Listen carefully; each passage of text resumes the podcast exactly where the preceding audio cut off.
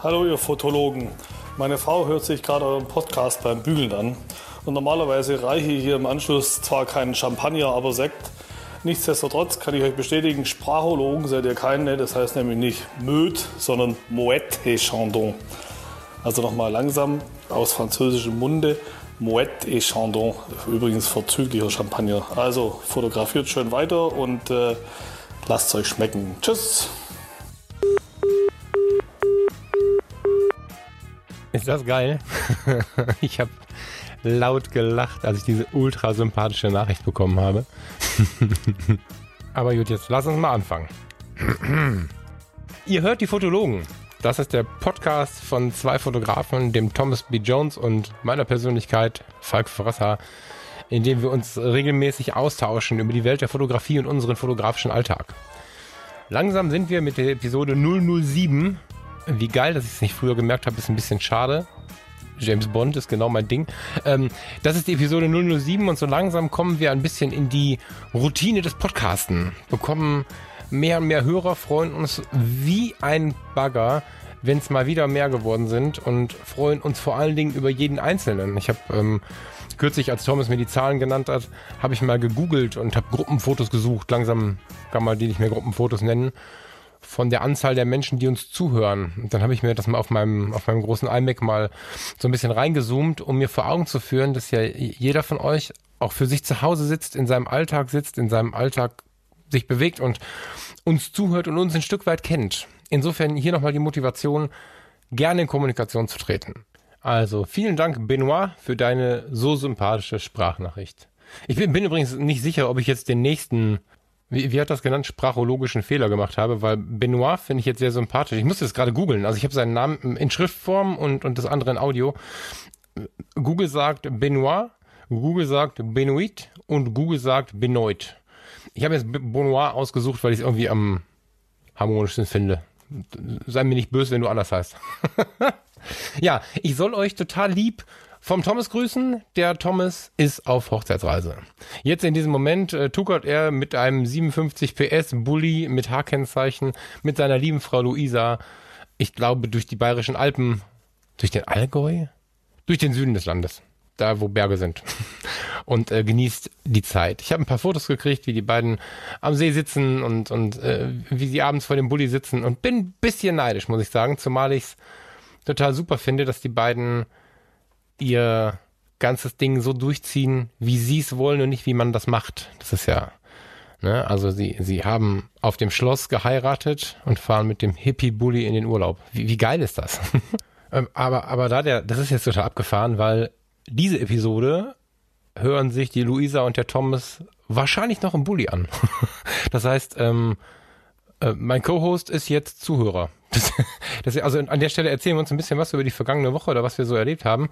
Ich, äh, Thomas, ich erzähl's dir mal auf diesem Wege, dann kannst du zuhören. Du kannst mir aber nicht da reinsprechen, das ist ganz geil. aber ah, ich erzähl's euch allen. Also, die letzte Woche war natürlich geprägt von Luisas und Thomas Hochzeit. Ähm, aber drumherum kamen einfach auch ein paar Termine, die mir tatsächlich echt, echt, echt Probleme gemacht haben. Diese Podcast-Episode hier wird vermutlich auf die letzte Sekunde fertig, weil heute Morgen sich äh, mein Körper das zurückgeholt hat, was er jetzt eine Woche lang nicht bekommen hat, nämlich Schlaf. ich, ich hatte in der vergangenen Woche, also genau genommen sind es inzwischen anderthalb Wochen, aber ja, ich habe, sagen wir in der letzten Zeit, dann brauche ich mich nicht auf den Tag festzulegen, aber ich habe irgendwie 1500 Kilometer Autobahn gemacht, habe dabei aber noch von montags bis donnerstags äh, reguläre Dienste in der Klinik äh, besetzt. Ähm, hatte drei ausgedehnte Vorgespräche. Das weiteste war 500 Kilometer entfernt, das nächste fünf. Hatte eine abendliche Reportage einer Ausstellungseröffnung. Eine große Sache, passte überhaupt nicht in den Zeitplan, wollte ich unbedingt noch machen. Und war auf Thomas und Luisas Hochzeit. Und, und gerade das letzte war, ich, ich muss kurz erzählen, wir werden, warum kurz? Ähm, wir haben besprochen, dass wir das nochmal auseinander definieren wollen. Also es ist, glaube ich, eine ganz gute Chance, dass jetzt nach dem Podcast-Start und so in der Phase, in der der Thomas und ich uns schon wirklich gut kennen, wir aber so gerade erst äh, so in die Öffentlichkeit gegangen sind, dass, dass der Thomas genau in dem Moment heiratet. Das ist schon ein bisschen geil, weil wir als zwei Hochzeitfotografen jetzt einen ziemlich guten Rundumblick und einen Perspektivenwechsel bringen können. Wenn wir da ein gutes Gespräch hinkriegen, wird das dir als Hörer eine Menge bringen, glaube ich. Wir würden die Luisa mit reinnehmen als Braut und hätten dann die Perspektive des Bräutigam, die Perspektive des Bräutigam, der aber auch mit dem Auge eines Hochzeitsfotografen guckt, die Perspektive der Braut und meine, also quasi die des Hochzeitsfotografen und Freundes. Das äh, finde ich ziemlich gut, weil wir alle das gleiche erlebt haben. Vermutlich aber eine andere Sichtweise auf die Geschichte haben. Da machen wir besser eine eigene Episode drauf. Aber ich muss drei Sätze verlieren dazu. Es war einfach, es war mega, mega gut. Ich, ich bin zwar nachher auf allen vier nach Hause, aber Hammer. Ähm, ich kann aber auch sagen, dass das die anstrengendste Hochzeit war, die ich bis jetzt gemacht habe. Wobei ich in meinem Leben Anstrengungen nicht unbedingt negativ verknüpfe. Ich spreche jetzt tatsächlich von körperlicher Anstrengung und nicht von, es war nervig, es war großartig. Man muss dazu sagen, dass ich ja einen Tag vorher schon angereist bin. Ich hatte ein bisschen Probleme mit dem Auto, sodass ich erst abends ankam und ähm, ich habe halt irgendwie gedacht, na ja, dann gehen wir schnell ins Bett und am nächsten Morgen sind wir fit. Ich hatte ja die Woche vorher schon so viel gemacht, weil den Abend vorher in Bonn und habe eine Reportage aufgenommen bis Mitternacht und dachte mir, boah, wenn ihr da jetzt ankommst, dann legst du dich hin. Und da stand da der lächelnde Thomas und sagte, hey, wir sitzen noch beim Italiener, komm doch dazu, die Brautjungfern und die Luisa sind auch schon da. So, und dann saßen wir in Kirchheim unter Teck bei einem super sympathischen Italiener ich habe noch eine Pizza gegessen, wie das dann so ist. Ne? Ich wollte nichts mehr essen, aber dann, wenn man das so riecht, dann muss man was essen. Ähm, haben noch zwei, drei äh, Getränke getrunken. Ja, und dann sind der Thomas und ich in mein Airbnb gefahren. Der Thomas wurde ausgelagert, weil die Luisa mit ihren Freundinnen sich irgendwie zu Hause fertig machen wollte. Zack, war es zwei Uhr nachts. So, um, um sieben Uhr ging der Wecker, kurz vor sieben, ich wollte halb sieben, irgendwie so ging der Wecker. Dann hatte ich äh, eine halbe Stunde duschen und fertig machen. Und da musste ich den Thomas ja fotografieren, weil es war ja Getting Ready quasi nach dem Aufstehen, weil der lag ja nun mal neben mir im Bett. das war äußerst skurril und äh, ja, dann haben wir, dann haben wir ähm, quasi sein Getting Ready fotografiert, ähm, aus dem Bett bis in den Anzug. Das Duschen haben wir ausgelassen. Und ich bin um Viertel von neun, glaube ich, ja, bin ich los zu Luisa, die schon beim Friseur und Visagisten saß. Und ab dem Moment war Hochzeitsreportage. Also nein, ah, nein, nein, nein, nein, ab ungefähr halb acht war Hochzeitsreportage und ja, der Tag, der verging zwar wie im Fluge, war aber doch ein längerer Tag. Die beiden haben auf einem super schönen kleinen Schloss geheiratet. Ähm, alles fand in dieser Location statt, fand ich total gut. Kein Gefahre, kein Geeier, kein, wo ist denn das, wie finden wir da hin? Die Trauung war in der alten Bibliothek und wer sich so mit alten Gemäuern auskennt, die Bibliotheken waren früher ausgelagert im Garten quasi oder im Park oder wie auch immer. Da standen dann einzelne kleine Häuschen rum, voller Bücher. Da drin wurde geheiratet und ja, die Lichter ausgemacht haben wir um kurz nach fünf. Ich weiß nicht genau, wie spät es war. Ich glaub, also ich war um sechs im Bett. So. Und das war mal lang. Das waren 20 Stunden fotografieren und äh, 23 Stunden wach. So bin über 30 und also ich bin fast 40. Das, das habe ich schon gemerkt, muss ich sagen. Also ähm, durch die freundschaftliche Verbindung, durch die Tatsache, dass ähm, ab halb zwei ungefähr aus der Feierlichkeit eine rauschende Party wurde und die Gäste mich dann auch rührend mit Gin Tonic äh, versorgt haben, hat sich das jetzt nicht angefühlt wie Durcharbeiten. Das hatte schon sehr, sehr viele private Aspekte. Aber es waren 23 Stunden wach. Thomas und ich sind uns ziemlich einig, dass wir in der Zukunft, ich meine, wir sind ja, wir sind ja nicht nur die Fotologen. Thomas B. Jones Fotografie und Falk Gustav Frasser Fotografie sind ja nach wie vor noch zwei Personen, zwei, zwei Unternehmen, zwei whatever, die für sich einzelne Hochzeitsreportagen anbieten. In dieser Größe 20 Stunden 15, 16, 17, 18 Stunden werden wir demnächst zu zweit arbeiten. Das macht natürlich auch was mit dem Preis.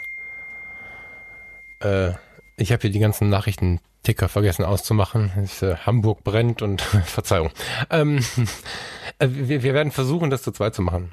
Erstmal haben wir gemerkt, wie ähnlich wir fotografieren. Das, das ist mir schon ganz oft aufgefallen, dass wir sehr, sehr ähnlich arbeiten und wenn wir uns ein bisschen die Zügel in die Hand geben können, wenn wir ein bisschen zusammen kreativ sein können, ist es nochmal intensiver, was wir da am Ende als Paket haben. Das ist, das ist echt gut und bestätigt uns mal wieder in der Idee, die Fotologen zu einer größeren Sache zu machen. Die Fotologen als Team auftreten zu lassen und mehr zu machen als nur zu podcasten.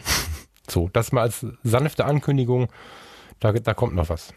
Jo, nun, der Thomas und die Luisa pöttern sich durch die Welt.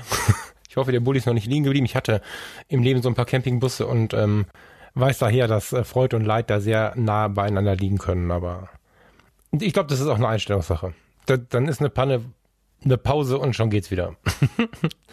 ja, was, was ich noch bringen muss, während der Thomas mich hier ganz alleine gelassen hat, ist eine Rückmeldung zur letzten Episode. Zur letzten äh, Episode 006, Fuji erobert die Welt.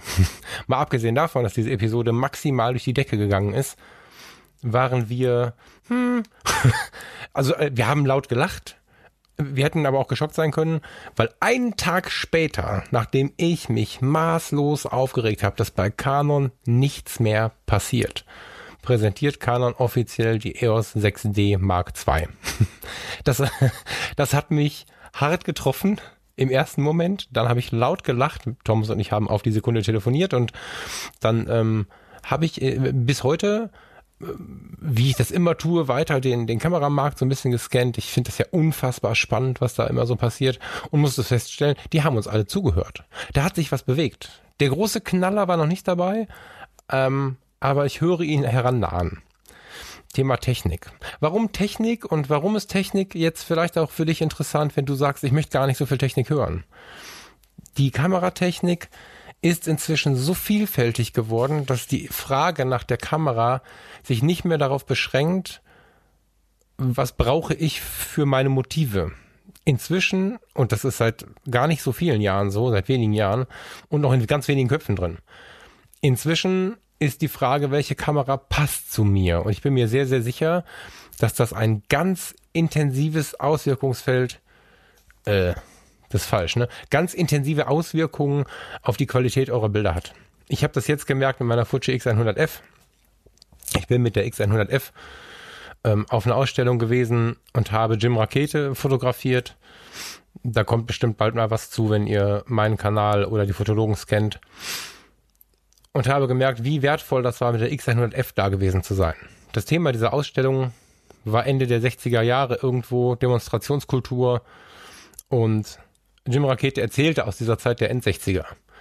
Wie gut, dass ich keine Canon dabei hatte aus 2016, sondern eine X100F, die zwar aus 2017 ist, aber sich anfühlt, als hätte sie niemals auf der Zeitschiene irgendwie ein, ein Problem. Also die könnte auch aus den 70ern sein. Das ist, das macht unglaublich viel aus, ähm, was man gerade in der Hand hat. Ich merke, dass ich ganz andere Bilder gemacht habe. Ich habe sehr, sehr klassisch, hart kontrastig schwarz-weiß fotografiert wenig technisch, Hammer. Und genau aus dem Grund möchte ich dich motivieren, wenn du jetzt drauf und dran bist, wegzuschalten, erst recht dran zu bleiben, weil ich in den letzten Monaten gemerkt habe, gerade auf die etwas emotionaleren Naturen, Männlein wie auch vor allem Weiblein, was macht die Kameratechnik mit unseren Fotos?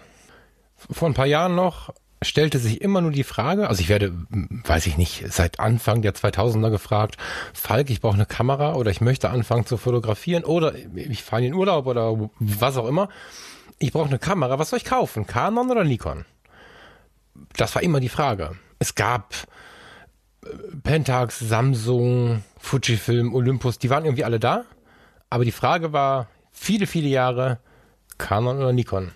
Heute stehen wir in einer ganz, ganz anderen Situation, die, ähm, die, ich versuche das mal zusammenzufassen, besonders für den, der gar nicht so tief in die Technik gehen möchte. Ich, ich versuche mal haptisch äh, und emotional auf die ganze Geschichte einzugehen und schieße zwischendurch eine technische Info dazu.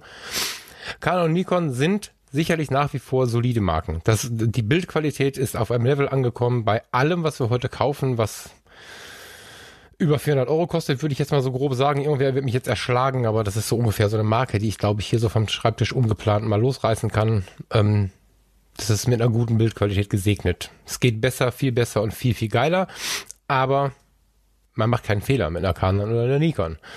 Aber diese beiden Marken sind relativ emotionsbefreit. Die haben immer schon ihre Gehäuse, wie sie aussehen, sind immer schon schwarz und grau. Und äh, da ist seit den Anfang 2000er, na, wahrscheinlich sogar seit den 90er Jahren nicht viel passiert. Die sind haptisch gut, das ist nicht die Frage, aber da steckt halt keine Emotion drin. Jetzt gibt es so diese Underdogs, Samsung, Pentax, wobei Samsung inzwischen nicht mehr in Deutschland verkauft wird, die haben aufgegeben. Pentax ist so ein typischer Underdog, finde ich. Die machen ganz gute Produkte, die ich nicht immer so ganz verstehe. Ich habe neulich auch über den Podcast eine Kommunikation mit der Nadine gehabt. Hi Nadine, danke für deine Rückmeldung. Nadine kam mit einem Problem an der Pentax K1 an, an mich heran und, und ich dachte, verdammt, was macht sie da?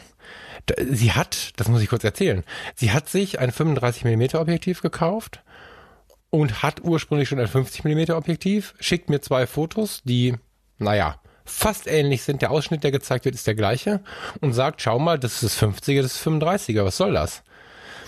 Bis das ich verstanden habe, dass diese Kamera kroppt und in der Automatik das eine Objektiv erkennt und das andere nicht und dadurch das eine Objektiv als ähm, 50 mm angesehen wird und anerkannt wird und im Vollformat irgendwie aufnimmt und im anderen Objektiv einfach mal kroppt und am Ende sehen beide gleich aus das ist für mich, also ich verstehe es halt nicht. so kur kurzum, die sind mir manchmal ein bisschen suspekt. Das war bei Samsung auch schon so. Aber es gibt harte Fans von diesen Marken und ich meine, das Besondere an so einem Underdog ist ja nun mal auch, dass der ein bisschen anders ist. Insofern Pentax, alles Turbo, alles gut braucht aber den Typ Mensch, weil auch Pentax ist nicht sonderlich emotional, ist von der Haptik her eher so ein Ableger von Canon und Nikon in meinem Bild ist das so. Pentax hat wie Canon und Nikon Teilformatsensoren und Vollformatsensoren. Das finde ich sehr sympathisch und hat eine extrem gute Mittelformatkamera zu günstigem Preis. Unter 10.000 Euro ist für eine Mittelformatkamera günstig. Ähm, eigentlich eine solide Marke. dann kommen wir dann zu den spiegellosen Kameras und da wird's, wie ich finde, richtig spannend. Wir haben Fujifilm und Olympus. Beide Marken hochfortschrittlich, beide Marken eher im Retro-Style unterwegs mit sehr wertigen Gehäusen. Die Olympus Pen F zum Beispiel ist ein wunderschönes Gerät. The Beast. wo, wo hieß es The Beast? Ich habe das irgendwie, ich glaube auf der Werbung irgendwo, ne? Ein, ein wunder, wunderschönes Gerät. Sehr, sehr klein, hat aber auch einen sehr kleinen Sensor. Ist mit Micro Four Thirds unterwegs und das ist immer die Frage, wie sehr man im Dunkeln fotografieren möchte nach wie vor nicht ganz mein Ding, weil mir der Sensor ein bisschen zu klein und ein bisschen zu rauschig ist. Ansonsten geiles Gerät. Die Fujifilms machen machen es mit dem Gehäuse ganz genauso. Die X100F ist meine neue Liebe. Ähm, X Pro 2, XT2, das sind Bombenkameras, die sich in der Hand die X Pro 2 zuallererst unglaublich gut anfühlen, die Geschichten aus alter Zeit erzählen, die, mit denen man andere Bilder macht. Der Thomas hat von der EOS 5D Mark III und diversen Objektiven komplett geschiftet zu Fuji. Der Thomas fotografiert X100, X Pro 2, XT2 und am ehesten X Pro 2, weil die XT2 wieder relativ kühltechnisch unterwegs ist, während die X Pro 2 echt so die alte Geschichte der Messsucherkameras erzählt. Megamarken muss man der Typ für sein. So ein bisschen retro, so ein bisschen klassisch, so ein bisschen emotional, dann ist man da zu Hause. Bild, also und die haben nur einen Teilformatsensor. Das ist zwar für die kleinen Kameras eine große Geschichte. Die äh, Bildqualität ist atemberaubend und das Rauschverhalten ist schier unglaublich. Aber es ist ja so, dass ich mit einem Vollformat oder gar Mittelformatsensor eine schon andere Freistellung habe und vor allen Dingen in so Porträts, wenn ich offene Blenden stehe und sowas, nochmal eine deutlich emotionalere Wirkung habe. Heißt also für mich, hm, ich liebe diese Fujis, brauche aber zumindest einen Vollformatsensor für die Paarporträts und die für künstlerische People-Fotografie, die ich sonst so betreibe. Das, das funktioniert mit den Fujis leider nicht. Ne? So, also ich bin so ein Mischkind. Ich brauche äh, Canon Fuji oder Fuji Teilformat und Mittelformat. Das können sie inzwischen auch. Ähnlich günstig wie die Petax. Interessante Marken. Dann gibt's noch die kleinen Techniker. Panasonic und Sony. Gute Geräte, kleine Geräte, aber eher technisch. Eher so ein bisschen Future Design. Irgendwer sagte neulich, die sehen aus wie damals die Kameras in Demolition Man. Ich weiß nicht, wer den Film kennt. Googelt es mal, das ist ganz geil. ich finde den Vergleich ganz cool. Die sind halt nicht retro. Panasonic und Sony, ähm, ja, die Panasonic mh, mm, versuchen es so ein bisschen, aber ich kann das nicht spüren. Ähm, die sind halt, die sind halt eher in die Zukunft gerichtet, finde ich. Und ähm, ja, die machen auch richtig gute Arbeit passen aber zu einem ganz anderen Typ Mensch als die Fujis, die Pentax als Underdog oder die Canon und Nikon, so für den konservativen Fotografen. Das ist wieder was ganz anderes. Auf die Sony komme ich gleich nochmal. Da kommt eventuell der große Donnerhall, den ich gerade angedeutet habe. Ähm, was an Marken noch so da ist, gibt es jetzt nicht mehr so viel. Die Leica, was muss ich zu Leica sagen? Der Traum ganz vieler Fotografen. Ich muss gestehen, für mich persönlich wäre nur die Leica SL interessant ähm, weil die Leica ist also als Arbeitsgerät jetzt, weil die Leica SL auch einen vernünftigen Autofokus bietet. Wenn ich morgen die Bestellung von Lotto ausgeliefert bekomme, würde ich mir auch eine Leica M kaufen.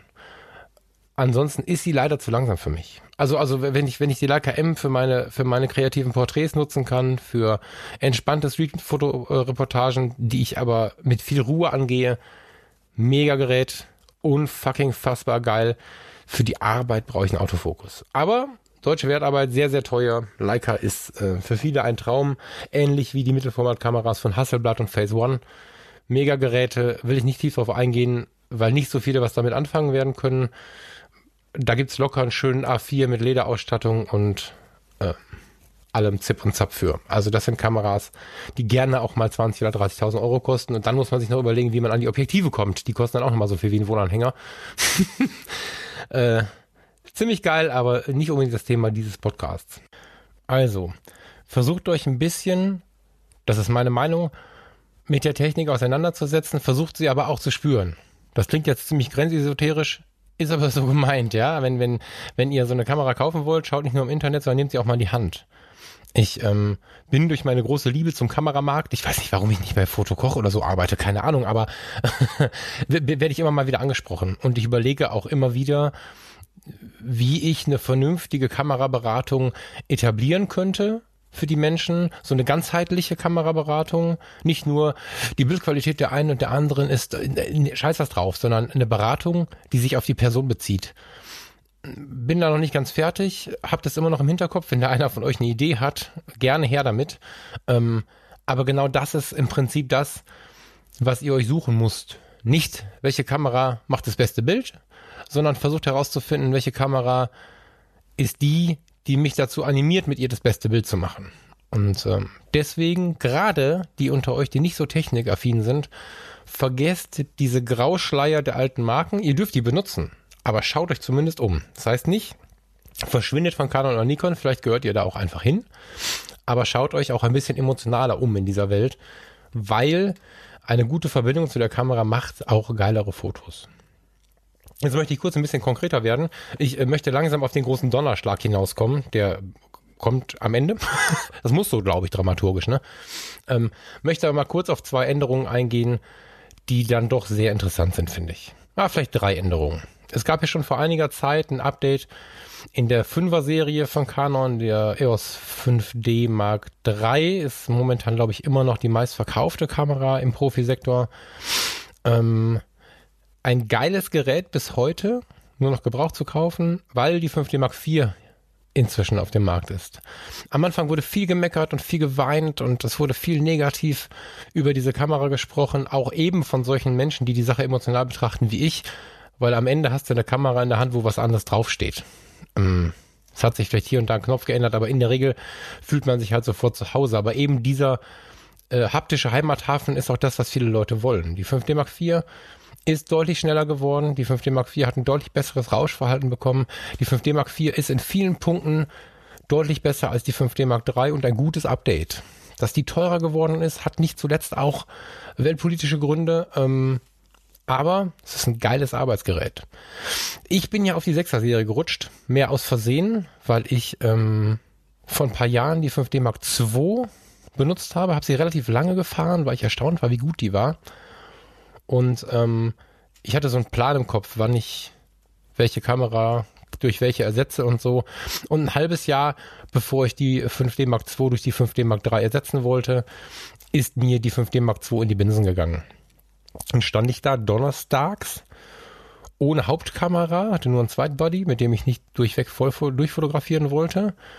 Und am Freitag, also am Folgevormittag, ging es los nach Pellworm auf eine große Hochzeitsreportage auf der Insel. Vier Tage Auftragsfotografie und meine Kamera ist kaputt. Also habe ich mir ein äh, Portemonnaie angeschaut und gesagt, nee, also so ein halbes Jahr vor Termin, eine 5D Mark III ist halt nicht drin, so. Und habe mir dann die EOS 6D gekauft. Hab mir gedacht, okay, machst du mal für die Hochzeit, danach verkaufst du sie wieder und dann musst du irgendwie schauen, dass du auf die 5D Mark III kommst. Dann kannst du aber in Ruhe drüber nachdenken. Jetzt gerade hast du drei Stunden.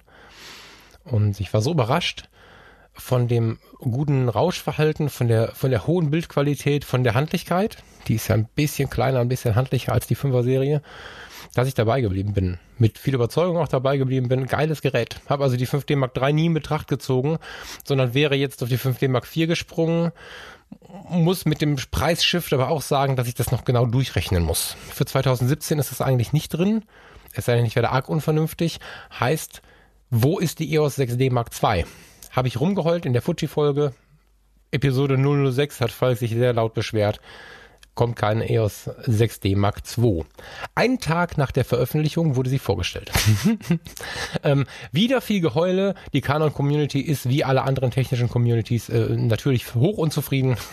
äh, Verstehe ich nicht. Es gibt zwar noch keine ausführlichen Testergebnisse, aber das, was wir wissen aus der ähm, Vorstellungen, aus den, aus den Daten, die gekommen sind, ist, dass sich die 6D Mark II in allen Bereichen verbessert hat. Die 6D Mark II ist vor allen Dingen schneller geworden und vor allen Dingen hat sie einen besseren Autofokus bekommen. Also so eine 6D musste fahren können. Das ist ein bisschen wie ein bockiger Porsche bei Regen. Die, die ist, ah, das ist ein falscher Vergleich. Dafür hat sie nicht genug Power. Das ist ein bisschen wie ein VW Käfer bei Regen. Wer den mal gefahren ist und ein bisschen zu viel auf dieses 35 PS Gaspedal getreten hat, weiß, was bei Regen in der Kurve passiert. Obwohl der nicht viel Power hat. Wenn du die 6D auf Dauerfeuer laufen lässt, während der Hochzeitsreportage, ist irgendwann die Bude aus. Dann speichert der eine Minute weg. dann stehst du da und bist blind. Dann geht gar nichts mehr. Das heißt, du musst diese Kamera tatsächlich die ganze Zeit so bedienen, wie sie es ertragen kann, damit du nicht plötzlich in ein Loch fällst und dir, dir jemand die Augen zuhält. So. Das wird bei der 6D Mark II verbessert sein. Die Serienbildgeschwindigkeit ist ähm, von 4,5 Bilder auf 6,5 Bilder pro Sekunde gestiegen. Pro Sekunde ist jetzt nicht ganz so wichtig, heißt aber auch, dass der Buffer ein bisschen größer geworden ist, sodass dieses komplette Einfrieren der Kamera, während sie wegspeichert, deutlich später einsetzt. Das finde ich sehr, sehr sympathisch. Der Autofokus ist schneller geworden. Da werde ich manchmal bei den Partys nachts ein bisschen verrückt. was ich schlimm finde, was aber ein kluger Schachzug von Canon ist, ist, dass sie nach wie vor einen Speicherkartenschacht hat. So. Du kannst also keinen zweiten Sicherungsschacht verwenden. Du musst eine Speicherkarte verwenden und dich auf diese verlassen. Das macht mir ein bisschen Bauchschmerzen. Sie ist auch noch eine klassische Spiegelreflexkamera geblieben. Die 6D, muss man dazu sagen, ist im Silent Mode schon relativ leise. Die 6D Mark II soll im Auslösen noch ein bisschen leiser sein. Wir werden sehen. Ich ähm, muss sagen, dass ich das Ding für mich als einen guten Fortschritt liest. Ein bisschen schade ist der Spiegel, aber es stand auch nicht bei Canon nie zur Diskussion, dass der Spiegel wegfällt. Die ersten Gerüchte kommen auf, dass im nächsten Jahr ähm, eine Vollformatkamera spiegellos kommen soll. Bis jetzt ist noch nicht so richtig viel davon zu hören. Das ähm, finde ich extrem schade, aber das muss man erstmal so hinnehmen. Ich ringe noch mit mir, ähm, ob ich jetzt sofort wechsle. Die Bildqualität der 6D ist eigentlich in Ordnung. Ich habe sie zu fahren gelernt. Pff, werde ich dem Thomas mal hier im Podcast erzählen, wenn, wenn ich mich entschieden habe. Im Moment macht's das Ding noch und ich habe auf den Hochzeiten die X100F äh, um die Brust hängen, wie der Tourist aus den 60ern und die Canon in der Hand. und ja, werde sehen, wo die Reise mich dahin führt. Nikon hat sich aber auch bewegt. Da möchte ich auch kurz drauf eingehen, auch wenn Nikon inzwischen fast schon Underdog ist. Also die Zahlen von denen, hm, tut mir ein bisschen leid. Es ist, ähm, ich habe zwar gelesen, dass der Kameramarkt an sich sich gerade ein bisschen entspannt und dass die, die sich jetzt noch halten konnten, langsam in ruhigere Fahrwasser geraten. Da ist ja ein großes Sterben passiert äh, ein großes Markensterben. Kein Mensch kauft mehr Kompaktkameras. Über die Kompaktkameras haben viele Unternehmen ihre Profikamerabereiche so ein bisschen mitfinanziert. Man kauft sich heute ein iPhone oder ein Samsung Galaxy und wenn man dann Underdog ist, kauft man sich irgendwie so ein Sony, wie heißen die? Irgendwer wird's wissen, ich weiß gerade nicht, aber die Kameras machen Bilder wie die großen. Man braucht keine Kompaktkameras mehr und dadurch war der Markt jetzt sehr in Gefahr. Angeblich beruhigt sich das Ganze, was mich hoffen lässt, dass Pentox und Nikon überleben. Das sind nämlich die beiden, die in der letzten Zeit oft schon für tot erklärt worden sind. Aber ich habe es schon angedeutet, es kommt Bewegung rein. Die anderen großen beginnen langsam mit den interessanten Dingen, wie ich finde. Sony Alpha, die Sony Alpha A9, die Sony Alpha 9, so ist das richtig, ist das neue Flaggschiff von Sony. Ähm, steht neben den ganz großen von Canon und Nikon und steht da sehr gut im Rennen. Vergleichsweise günstig. Sie wird immer als zu teuer beschrieben, wenn man sich die Sony-Linie anguckt. Im Vergleich mit ihrer Konkurrenz ist das schon in Ordnung. Ein geiles Gerät, reportagefähig, ohne Spiegel. Ich finde sie Bombe. Wer danach hören möchte, der wendet sich mal an die Familie Google, die hat da eine Menge zu, zu bieten. Die äh, Sony Alpha 9, zweifelsohne interessant. Wie gesagt, wieder Typ, typ Demolition Man, ne? Also wir sind da nicht so in dem Retro-Bereich. Die ist, ähm, also äh, gehäusemäßig wäre die nicht so meins. Aber geiles Gerät. So. Nikon lässt sich auch nicht mehr lumpen. Die werden jetzt mit der 820 oder 850 um die Ecke kommen. Das ist, also die D810 ist so das Ding für Hochzeitsfotografen. Wird jetzt endlich, muss man sagen, die ist auch ewig auf dem Markt schon, erneuert. Es wird keine neue Kamera werden. Das wird nicht irgendwie aus dem Nokia 5110 das iPhone werden, sondern wir werden einfach auf dem, was wir haben, aufbauen. Vermutlich sehr, sehr solide im klassischen Nikon-Style. Ich kann mir jetzt noch nicht richtig vorstellen, dass sie da mit dem Paukenschlag landen werden, aber es ist eine geile Kamera zu erwarten. Ein Paukenschlag ist für mich aber, jetzt, jetzt kommt der Moment, Trommelwirbel, ist das, was Sony angekündigt hat ich bin ein bisschen traurig, weil sie einfach für, also optisch ist Sony, also optisch, haptisch ähm, so, ist Sony bisher nicht meine Marke. Aber sie haben die Alpha 5 im Rohr. Zumindest ist die Gerüchteküche unfassbar aktiv und aus China hat man bereits erste hm, Teaserbilder werden die genannt, geleakt. Ich bin mir nicht so sicher, ob es nicht ein Marketing-Gag ist. Aber äh, jedenfalls spricht alles dafür, dass Sony sehr bald die Alpha 5 vorstellen wird. Die Alpha 5 befindet sich angeblich in einem Gehäuse, das der Alpha 6500 sehr ähnlich ist, der Sony Nex Kameras. Sehr klein. Ich meine, dass die Gehäuse nicht deutlich größer sind als die von der X100F. Könnt ihr mal googeln. Also sehr, sehr handliche Gehäuse, Sony Nex. Da soll ein Vollformatsensor reinpassen. Das wäre natürlich ein ähnlicher Knaller wie die kleine neue Hasselblatt äh, Mittelformatkamera. Damit würden sie einen Shift schaffen, der mich persönlich glücklich machen würde. Dann wäre die Möglichkeit, Fuji für die Reportage und die Emotion zu benutzen. Und sobald ich fotografisch geringe Schärfen brauche, intensive Emotionen oder Kunsteindrücke brauche, würde ich dann die kleine Sony benutzen. Weil es ist ja lange, wir sind ja lange über die Zeit hinweg, wo wir große Geräte brauchen wenn ich auf eine Hochzeit komme und da kommt ein Fotograf an, der einen riesigen äh, Blitz mit Außenausleger am Start hat und da irgendwie äh, macht und tut, dass er mit seiner Technik auffällt, der ist halt von gestern. Wir blitzen nicht mehr in den Zeremonien. Das tun wir nicht. Wer es doch tut, hm, Und genauso ist es so, dass die Kameragröße nicht mehr die Rolle spielt. Ganz im Gegenteil, es ist ganz angenehm, wenn die Kamera klein ist. So, ich habe nach den 20 Stunden mit Thomas und Luisa ganz schön gemerkt, dass ich das dicke Ding in der Hand hatte. Ne? Und ähm, auch wenn ich zwischendurch immer mal wieder die X100F benutzt habe, habe ich am Ende des Abends gemerkt, was ich da getan habe. Wenn, wenn Sony jetzt wirklich mit der Alpha 5 mit einer Vollformatkamera ankommt, in der Größe der X100F, dann bin ich in Gefahr. dann muss ich, dann muss ich mal schauen, was so kommt. Es ist zwar so, dass in 2018 vermutlich auch Canon mit einer spiegellosen Vollformat kommt, vermutlich sogar auf die EOS passend. Das ist mein großer Wunsch, ja. Also eine spiegellose Vollformat passend auf die EOS-Objektive, ja. Das, das, das hieße, ich könnte an, ich könnte meine geliebten Sigma Art Objektive weiterverwenden. Ich könnte mein geliebtes 135 mm 2,0 weiterverwenden und hätte eine spiegellose Kamera, die mich nicht verrückt macht mit ihrem Gewicht und mit ihrem Geklacker. Ja, das, das wäre natürlich der Super Shift. Aber der ist noch so in der weiten Ferne. Die Sony Alpha A5 scheint näher zu sein. Gut, das als kleinen Überblick, was seit der Fuji-Folge sieben Tage, ja, stimmt nicht ganz, zehn Tage, was so passiert ist. Ich fand, das war so viel, dass ich dazu ein bisschen was erzählen musste. Ich habe jetzt insgesamt 35 Minuten, habe vorher vom Thomas erzählt. Ja, das muss eigentlich gehen.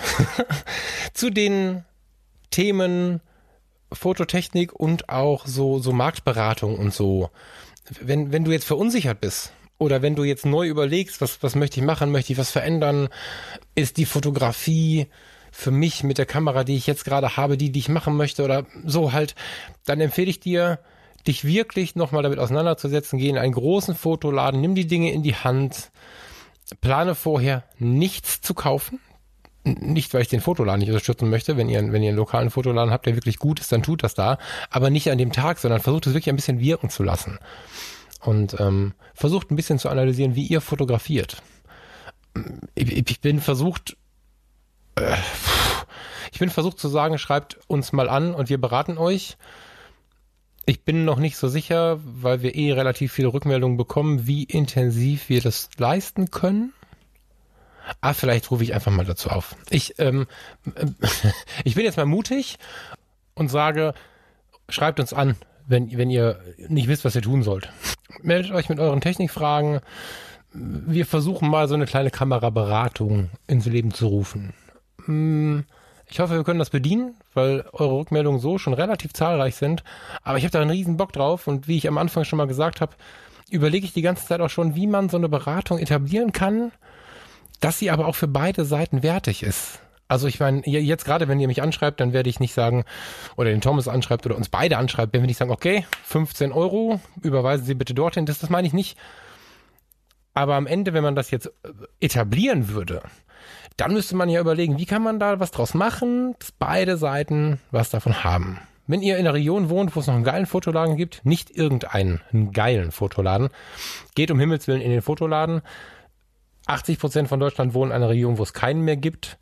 Und für die würde ich gerne eine Art der Beratung einführen, die beiden hilft. Ich ähm, bin noch nicht so ganz sicher, wie es geht. Vielleicht hat ja einer von euch eine Idee. Vorweg einfach mal dieser wahnsinnige Versuch, Schreibt uns an, schickt uns Sprachnachrichten und wir schauen mal, wie viele von euch wir bedienen können. Jo. Das finde ich gerade ein bisschen geil. Das war ungeplant. Der Thomas kriegt in diesem Moment am See einen Herzinfarkt. Tut mir leid, Thomas, aber machen wir mal so. Die meisten Kameras, die ich erwähnt habe, findet ihr auch in den Show Notes. Jetzt kommen wir mal gerade zum Thema Geld. Ähm, wenn ihr über diese Links etwas kauft, kostet euch das keinen Cent mehr. Wir haben aber inzwischen ein Affiliate-Programm ähm, gestartet. Das heißt, wenn ihr jetzt bei Fotokoch, das ist unser Partner in dem Bereich, weil der preislich immer hoch attraktiv ist, dennoch einen Mörder-Service bietet, auch Online- und Ladengeschäft in Düsseldorf hat. Das ist einfach ein Bombenladen, der eine vernünftige, vernünftige Arbeit macht und deswegen haben wir uns für den entschieden. Und spannend ist halt auch, Fotokoch verkauft, verkauft die Kisten zum gleichen Preis auch wenn ihr sie über uns kauft, zahlt uns aber eine kleine Provision aus. Wir reden hier von, Thomas weiß genau, ich glaube zwei Prozent. Davon werden wir nicht reich. Wenn ihr uns aber was zurückgeben wollt und über diese Links einkauft, sind wir natürlich glücklich. Wichtig, es kostet euch keinen Cent mehr und noch viel, viel wichtiger ist, Thomas und ich sind uns sehr einig, dass wir nichts, jetzt nicht und auch nicht in zwei Jahren, verkaufen wollen, weil es eine Provi gibt. Wenn wir eine Kamera für 5000 Euro mit einer für 1000 Euro vergleichen, haben Affiliate-Links liegen und die Kamera für 5000 Euro ist scheiße, dann sagen wir das so. Ähm, weil wir einfach nicht Marketing machen wollen, wie es so viele tun. Wir wollen nicht irgendwelche Dinge tun, damit wir damit etwas verdienen, sondern wir wollen mit der Ehrlichkeit, die wir behalten wollen, unser Geld verdienen und sind auch sehr, sehr fest davon überzeugt, dass das am Ende mehr Leute zu uns spült, als ein wahres Verkaufen. Das war mir jetzt noch richtig wichtig. Ich denke, das reicht jetzt für heute. 38 Minuten und 39 Sekunden steht hier gerade. Ich entlasse mich und euch jetzt in den Alltag. Wünsche euch ein total schönes Wochenende und wenn ihr es später hört, einfach einen schönen Tag. Freue mich über eure Rückmeldung. Freue mich darauf, dass der Thomas nächste Woche wieder da ist. Das Thema nächste Woche finde ich richtig geil und habt keine Angst, es ist nicht so viel Technik wie heute. und ja, genießt die Zeit. Bis bald, euer Falk.